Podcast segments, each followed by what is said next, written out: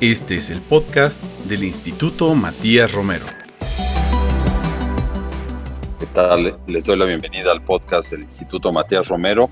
Soy Alejandro Alday, director general. El día de hoy vamos a dar continuidad a esta parte del análisis que estamos llevando a cabo sobre la crisis en Ucrania con el consultor jurídico de la Secretaría de Relaciones Exteriores, el maestro Alejandro Celorio.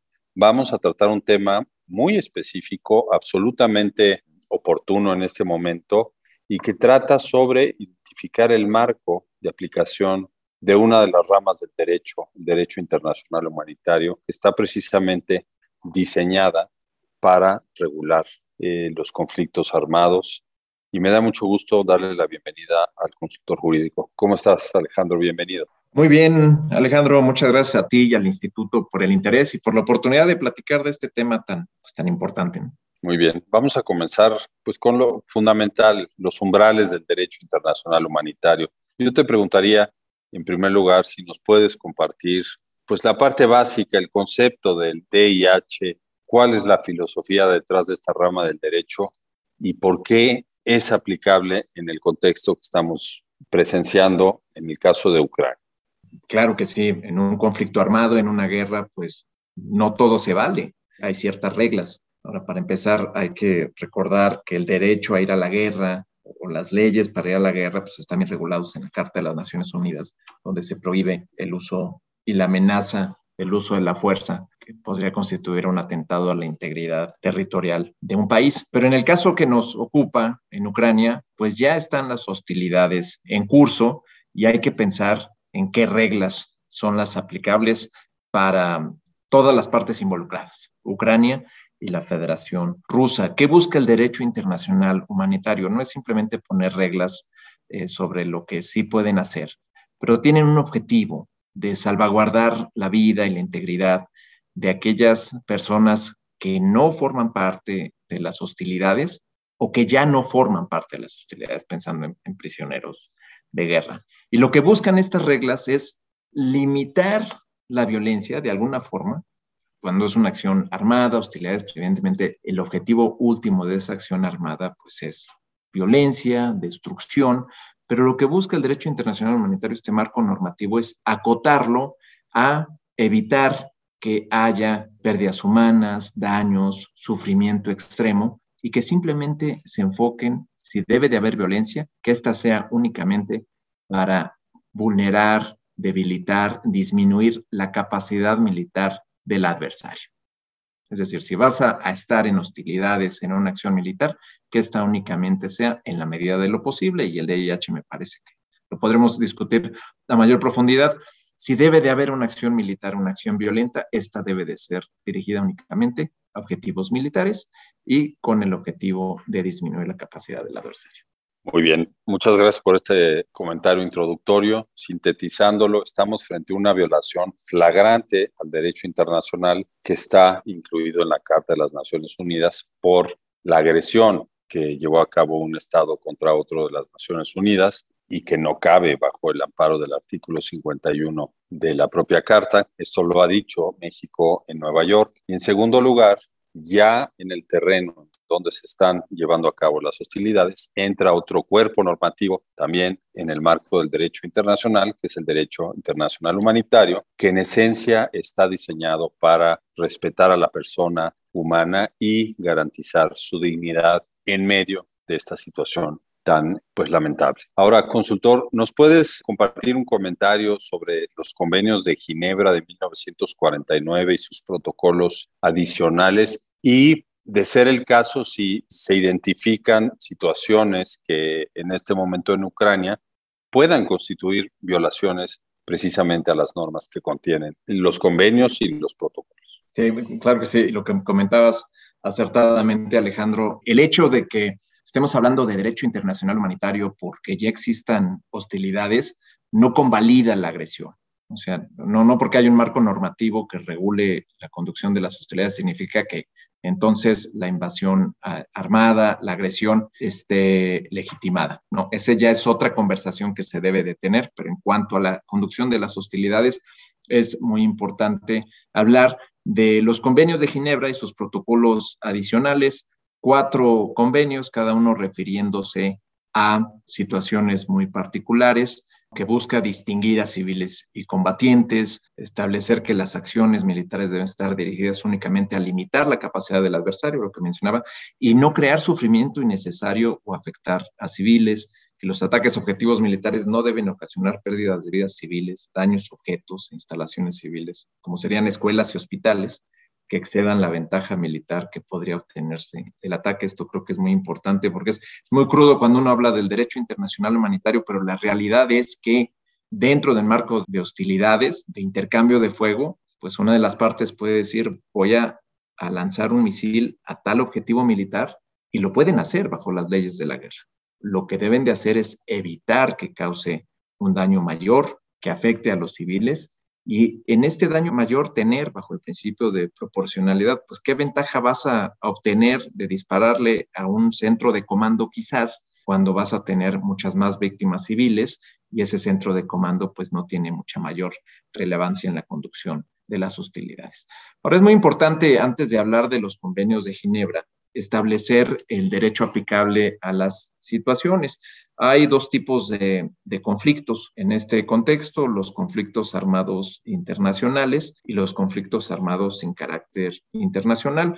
Los conflictos armados internacionales, este es el caso, un país invadiendo a otro, pero quiero aprovechar para hablar de los conflictos armados sin carácter internacional. Esto estaremos hablando quizás de una situación de una azonada, donde grupos organizados al interior del país con un objetivo militar eh, se enfrenten contra el gobierno y en los que quizás el conflicto interno se desborde allende de sus fronteras o en el que gobiernos extranjeros apoyen al gobierno en esta situación o a una de las partes en el conflicto armado sin carácter internacional. En el caso particular de Ucrania, siendo un caso de agresión de un Estado a otro, estamos claramente frente a un conflicto armado internacional, el que son aplicables los convenios de Ginebra de 1949 y el protocolo adicional 1 de 1977. El primer convenio de Ginebra, que es el aplicable, busca en suma proteger durante la guerra a los heridos y a los enfermos de las Fuerzas Armadas en campaña. Estas son las reglas en general que deben de regir y deben de observar todas las partes involucradas en el conflicto. Esto es muy importante. Son todas las partes involucradas en las hostilidades.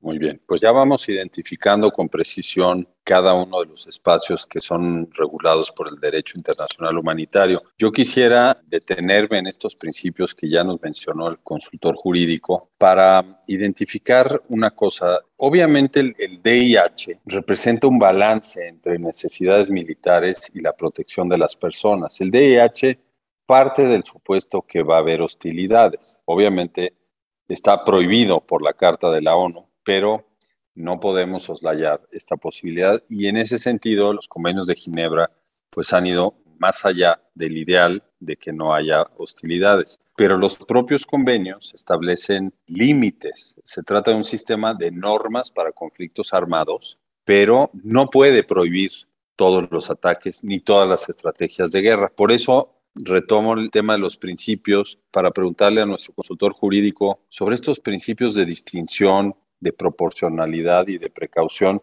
Si nos puedes compartir cuáles son, digamos, sus espectros.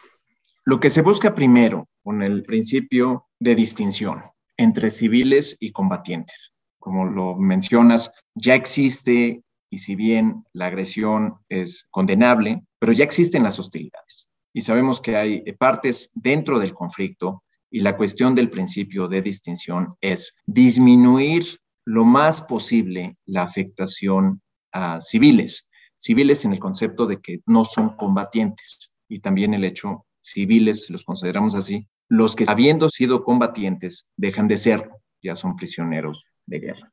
Esto es muy importante porque en el hilo conductor de que el objetivo del conflicto debe ser disminuir la capacidad militar del oponente, no existe razón para que una de las partes ataque a civiles cuando no representan un objetivo militar. En cuanto a los objetivos militares, es importante destacar que bajo el principio de proporcionalidad, si hay una intención de atacar a un objetivo considerado legítimamente militar, artillería, un campo militar, un centro de comando, aun cuando esté regulado y aceptado que se puede atentar contra ese objetivo militar legítimo, se debe de tener en cuenta y en consideración qué afectaciones podría tener en la población civil que podría ser afectada de manera colateral por este ataque. Entonces ahí es un cálculo que tiene que hacer la parte que está decidida a atacar ese objetivo militar legítimo con las repercusiones que podría tener en la sociedad civil. Ejemplifico, un centro de comando junto a un hospital, junto a una escuela, pues en el cálculo del ataque se tendría que tener en consideración que si bien ese objetivo militar puede ser atacado, puede ser destruido, se debe de tener un equilibrio y tener en cuenta las afectaciones colaterales que podrían tener en la población civil. Y todos estos principios con el hilo conductor de tratar de disminuir al máximo el sufrimiento que se le pudiera ocasionar a las personas.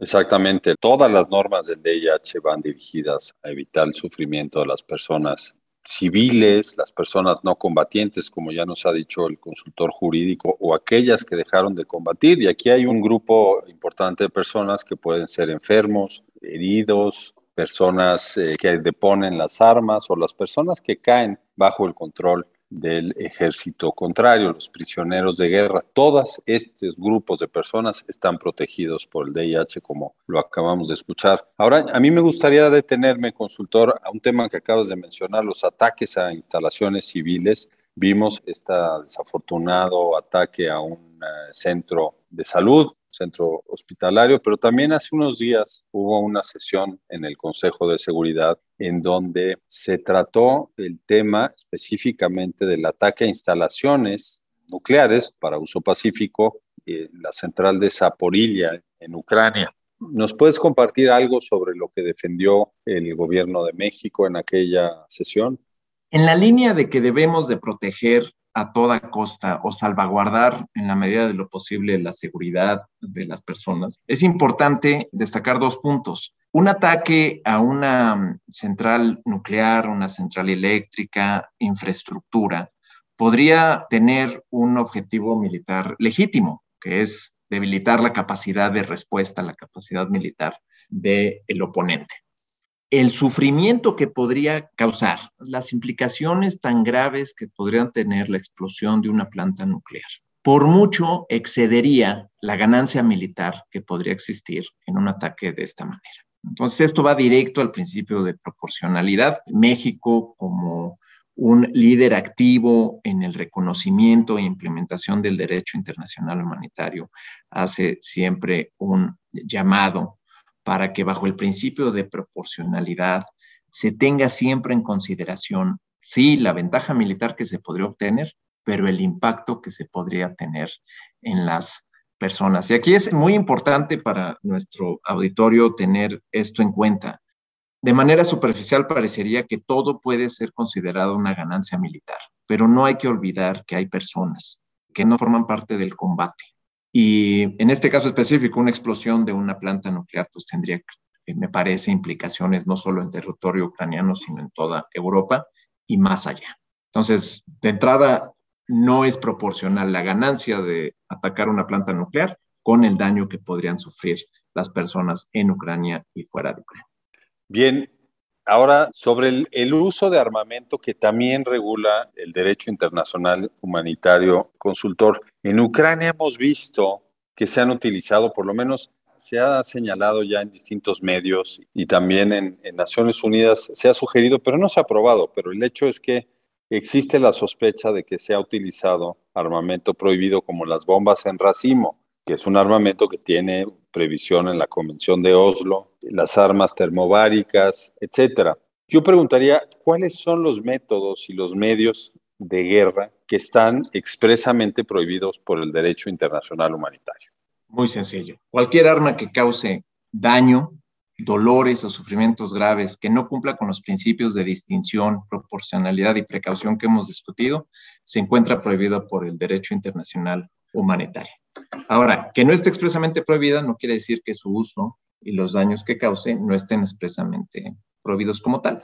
Y aquí yo creo que el mejor ejemplo para la audiencia son las bombas de racimo. Una bomba de racimo que en su capacidad, al momento de que explota, pues se pierde control del impacto al objetivo al que estaba dirigido. Entonces, uno puede lanzarla hacia un centro de comando en una sola residencial, pero pues, la explosión que causa, este racimo de explosiones, pues puede generar este daño desproporcionado y sufrimiento grave a, incluso a personas no combatientes. No tienen la capacidad de distinguir, ¿no? Algo que mencionabas hace, hace unos minutos, el principio de distinción entre quienes están participando en las hostilidades, quienes son personas protegidas por el DIH, porque no participan más o por naturaleza no participan en, en, las hostilidades. Entonces las bombas de racimo efectivamente no tienen esta capacidad de distinguir a quién están generando el daño.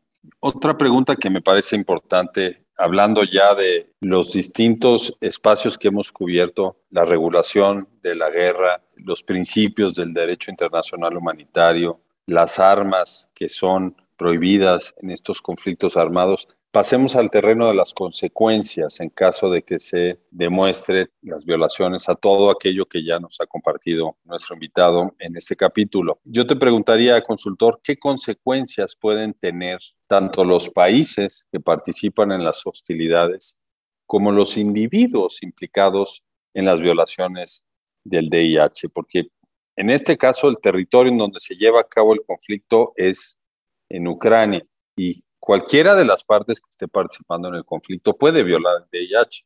¿Cuáles son las consecuencias, digamos, en estos dos ámbitos, para el Estado o los estados y para los individuos? Es importante y aquí hay que reconocer la estrategia que estamos viendo de mm, recurrir a los diversos foros internacionales, jurisdiccionales, para tratar, uno, de obtener la rendición de cuentas, tanto de los individuos penalmente como del Estado, pero también para ir definiendo e ir apuntalando esta idea de que la agresión es ilegal, que la invasión armada en atentado a la integridad física de Ucrania es ilegal. Y tenemos la determinación provisional de la Corte Europea de Derechos Humanos sobre la violación a la Convención de Derechos Humanos, donde le hace la Corte un señalamiento, una solicitud a Rusia de que cese sus actividades militares, esto dentro del marco de la responsabilidad estatal. Tenemos también la solicitud de indicación de medidas provisionales solicitada por Ucrania en contra de la Federación de Rusia, y aquí muy interesante, alrededor de la Convención sobre la Prevención y el Castigo del Delito de Genocidio. Uno podría pensar, bueno, no están de inmediato pidiéndole a la Corte que condene la agresión o que condene las acciones militares o la violación del DDH. Lo que está haciendo Ucrania en estas dos vías de responsabilidad estatal es enmarcar dentro del derecho internacional y evidenciar la violación del derecho internacional, de derecho internacional humanitario, por la parte de la Federación de Rusia. En estos aspectos de la responsabilidad estatal, pues, ¿qué se esperaría de inmediato si se logra un cese de las hostilidades de parte de la Federación de Rusia? Y si la Federación de Rusia no cumple con estas órdenes, pues entonces se evidenciaría la ilegalidad, al menos en términos del foro, de las acciones de las Fuerzas Armadas rusas. Se podría obtener en el largo plazo reparación por las acciones ocurridas en Ucrania. En estos casos de responsabilidad estatal, es Ucrania quien está señalando las irregularidades cometidas por la Federación de Rusia. Pero al mismo tiempo, en el foro, en la Corte Internacional de Justicia, Ucrania avanza un argumento diciendo lo que dice la Federación de Rusia respecto a la posible comisión de genocidio en las regiones del este de Ucrania y con esto tratar de argumentar que se está actuando con una responsabilidad o necesidad de ayudar, de proteger a estas personas contra el genocidio, es contrario a la convención. O sea, Ucrania, en mi opinión, está yendo por dos vías. Uno, evidenciar la ilegalidad de las acciones y otro, desvirtuar el argumento de la Federación de Rusia respecto a la presunta justificación de su operación denominada Operación Militar Especial, Operación Especial, en defensa de personas de origen ruso. Ahora, eso en cuanto a responsabilidad estatal. Está ahora la responsabilidad penal individual ante la Corte Penal Internacional. Aquí es interesante ver cómo se está transmitiendo la información y documentando la información sobre posible comisión de crímenes de lesa humanidad, crímenes de guerra y posiblemente acciones de genocidio. Ante la Corte Penal Internacional es un procedimiento de responsabilidad penal. Lo que en su momento podría suceder es que después de una investigación de la Fiscalía contra las acciones de los mandos del ejército de la Federación de Rusia, se les eh, incoen eh, cargos penales, en este caso, crímenes de guerra, crímenes de lesa humanidad o posible comisión de genocidio. ¿Cuáles serían las consecuencias? Pues tiempo en cárcel, como si fuera un procedimiento eh, penal doméstico. Eso en cuanto a, a la combinación de responsabilidad estatal por una parte y responsabilidad penal individual por la otra. Muy bien, muy interesante identificar las dos jurisdicciones que nos acaba de compartir el consultor jurídico para la responsabilidad internacional del Estado, es la Corte Internacional de Justicia, para la responsabilidad penal internacional, la Corte Penal Internacional. Pero ahora, como tribunales de derecho, consultor, ambas necesitan evidencia de los casos o de las solicitudes que se han sometido para, para su consideración. ¿Cómo se está integrando o cómo se puede acumular evidencia para presentar ante los tribunales las pruebas que puedan fortalecer el caso que se está tratando en cada una de ellas? Es muy difícil porque no hay en este momento pues posibilidad de acceder al terreno salvo por las partes que están precisamente en conflicto. ¿Qué nos comparte sobre lo que la comunidad internacional contempla como formas de obtener evidencia para los tribunales? Aquí es, es muy importante resaltar en, el, en términos de la responsabilidad penal individual la posición del fiscal Khan, que ha manifestado que eh, presta atención sobre los hechos, los investigará. Hay una cuestión interesante respecto a la jurisdicción. El fiscal Khan, con su equipo, pues estará prestando atención al desarrollo de los hechos que, facilitados por las, redes sociales y la cantidad de, información que se está compartiendo por esa vía, pues puede de menos presentar algunos indicios. Aquí es interesante porque la mayoría de, de la documentación de estos hechos pues viene de parte de una de las partes, que es de la parte ucraniana. La otra parte, la Federación Rusa, pues ha manifestado que desmiente estas acciones. Entonces, sin tener, como bien mencionabas Alejandro, investigadores en tierra, pues pareciera que todo hay que tomárselo con cierta reserva de lo que está sucediendo. Bueno que haya videos, que haya seguramente testimonios. Por aquí hay que resaltar que las mismas autoridades de Ucrania, la fiscal general, ha manifestado que tiene a su equipo de fiscales y de investigadores que en, otra, en otro contexto, en otra realidad, estarían dedicados a, delitos del fuero común y, y nacional en aquel país están obteniendo información para, eh, sobre posibles crímenes de guerra y crímenes de lesa humanidad para después compartírselos a las instancias procedentes. Un elemento adicional, otros países están prestando atención y documentando estos hechos. Eh, me parece que en su momento toda esta información podrá enriquecer mucho las acciones que puedan tomar tanto la Corte Internacional de Justicia, platicamos de la interpretación de genocidio y de posibles acciones para evitarlo, como en la parte de responsabilidad penal individual. Ahora, no dudo que algunos países, bajo el marco de la jurisdicción universal, estén haciendo sus propias investigaciones y allegándose de información sobre lo que está sucediendo actualmente en Ucrania. Bien, porque la jurisdicción universal la prevén los convenios de Ginebra con la necesidad de respetar y hacer respetar el DIH y prácticamente son normas de aceptación universal. Yo quisiera nada más subrayar para nuestra audiencia la importancia de lo que acaba de decir el consultor jurídico. Las cortes de derecho, las dos en las cuales nos hemos detenido por un momento, tienen que tener evidencia. Obviamente en medio de esta guerra lo estamos viendo todos y todas, hay una guerra mediática. Entonces, los tribunales de derecho, y esa es la certeza que nos da cuando resuelven un caso, pues resuelven al considerar, al analizar y al escuchar a las partes con base en evidencia. Y esto es muy importante para garantizar cierta estabilidad en la impartición de justicia en el ámbito internacional.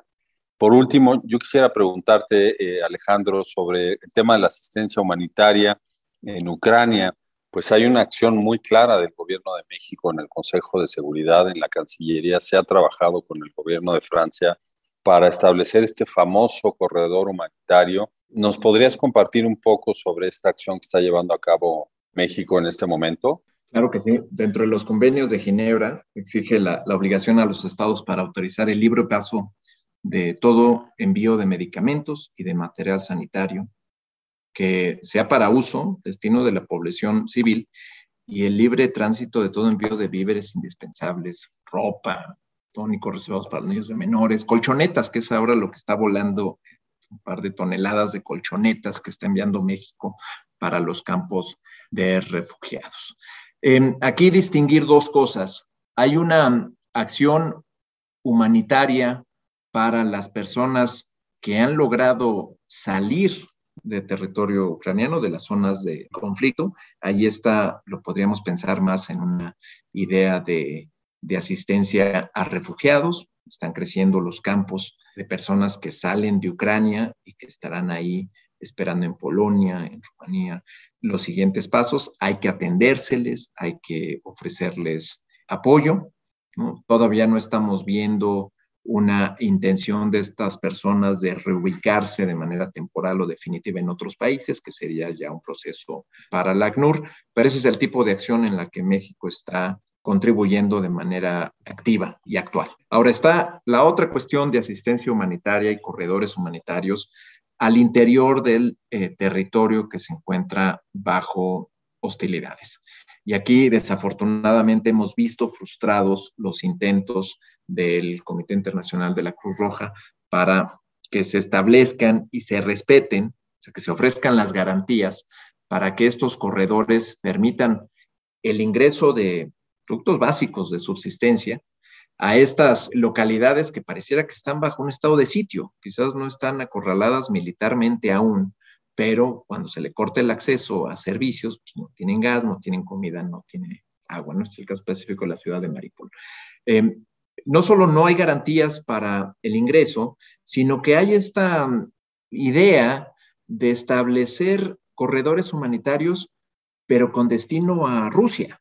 Y ahí sí valdría tanto preguntarnos si esto no constituiría en sí una especie de deportación, desplazamiento forzado, donde la única forma de oportunidad de sobrevivir es salir de la localidad que está bajo asedio y el único destino ofrecido posible es hacia el territorio de una de las partes involucradas en las hostilidades, que en este contexto es la parte agresora.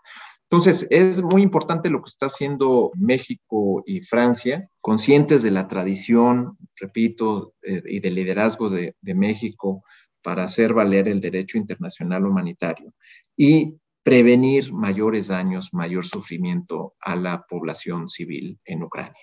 Muy bien. El tema del corredor humanitario se conecta invariablemente con el anuncio que hizo México antes de ingresar como miembro no permanente o miembro del Consejo de Seguridad, cuando presentó sus prioridades, y estas son públicas, México anunció que iba precisamente a trabajar en este tipo de temas, en la promoción del derecho internacional humanitario, en, darle un énfasis a la atención de las personas que en medio de situaciones desafortunadas como conflictos armados u otras necesitaran la protección del Consejo de Seguridad, llevando a cabo precisamente el, pues el énfasis en el cumplimiento del derecho aplicable. Y este es un caso concreto que conecta con las actividades que está llevando a cabo México concreto junto con Francia para el corredor humanitario. Ahora, consultor, tú mencionaste dos agencias que están en el terreno. Bueno, una agencia, el ACNUR, y eh, una organización como el Comité Internacional de la Cruz Roja. ¿Cuál es la importancia de, que estén participando estos actores en el lugar en donde la situación es frágil, muy delicada? Porque eso pone de relieve la naturaleza de estas instancias que el sistema internacional reconoce como útiles para casos graves, casos de, de gran necesidad. Mencionaste casi dos millones de personas refugiadas. ¿Qué nos compartirías al auditorio sobre el papel de estos actores internacionales? Sin duda es, es muy importante, no solo por la experiencia técnica en el campo, los, los alcances de que pueden tener eh, tanto el comité como, como el ACNUR, en el sentido de hay una asistencia humanitaria inmediata, pero también viene el día después, que sigue con los campos de refugiados, no pueden estar ahí permanentemente. Entonces, en el caso del ACNUR, eh, del Alto Comisionado de las Naciones Unidas para Refugiados, pues tienen la experiencia y los contactos suficientes en el mundo con otros estados para tratar quizás de reubicar a estas personas a otros países. Y en el caso del comité, pues es muy importante porque ellos están dentro de las hostilidades. Entonces, no es que desde fuera estén tratando de ayudar, ¿no? Ellos están dentro y no apoyando a una parte más que a la otra, a ambas y no solo en, la asistencia médica que pudiera surgir, sino también en eh, la atención a las personas eh, civiles o que ya no son combatientes por sus heridas o porque hayan depuesto las armas, pues para que no se eh, sufran más después de ya en un contexto muy, muy complejo. Pero aquí quiero resaltar un, un elemento que, como bien dices, Alejandro, nos ayuda a recordar por qué México hace bien en concentrarse en la seguridad de las personas, porque ese debe de ser el factor eh, de mayor importancia y el factor central en los conflictos. Y eso nos lleva a pensar por qué lo hace bien ACNUR y el comité. Su interés es ayudar a las personas. No están ayudando a una parte del conflicto a la otra, no están dándole mayores facilidades a una u otra, sino a las personas.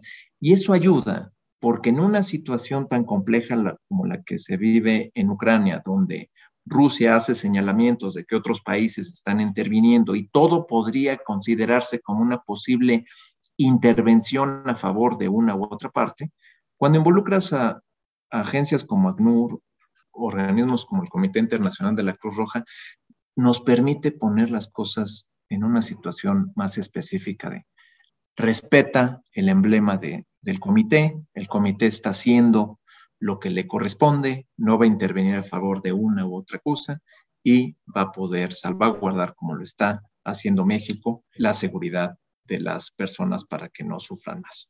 Muy bien, pues creo que hemos repasado todos los escenarios que en el marco de este lamentable conflicto abren espacios para la aplicación del derecho internacional humanitario para que pueda disminuir estos efectos tan devastadores entre los civiles y entre las personas que ya no participan en las, en las hostilidades. Creo que ese es el valor del derecho internacional humanitario y así hay que verlo. No está diseñado para prohibir la guerra, sino para regular un mínimo de respeto dentro de un conflicto armado. Entonces, pues muchas gracias, consultor, por este este repaso es importante, en, digamos, en el análisis global de lo que está sucediendo en Ucrania, tener en cuenta esto y resaltar también la parte que está contribuyendo México como miembro del Consejo de Seguridad. Estamos ahí por una razón y se anunció con anticipación. Hoy en día estamos frente a un caso de prueba y México me parece que ha podido demostrar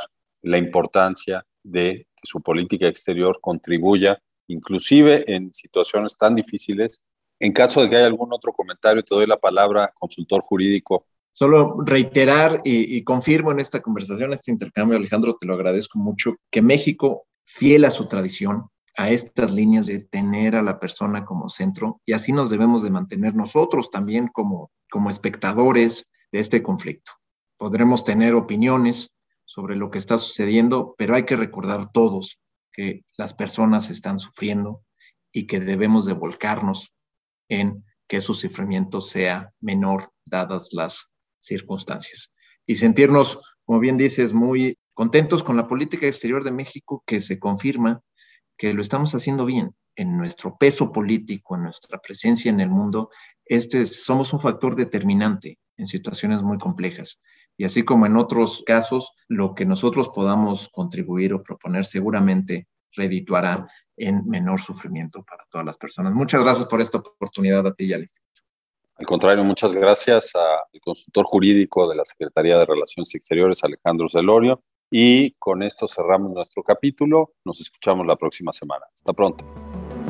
Puedes consultar el resto de los podcasts y MR en Spotify, Apple Podcast y SoundCloud, así como en el sitio web del Instituto Matías Romero. Este podcast es una producción de la Dirección de Difusión del Instituto Matías Romero.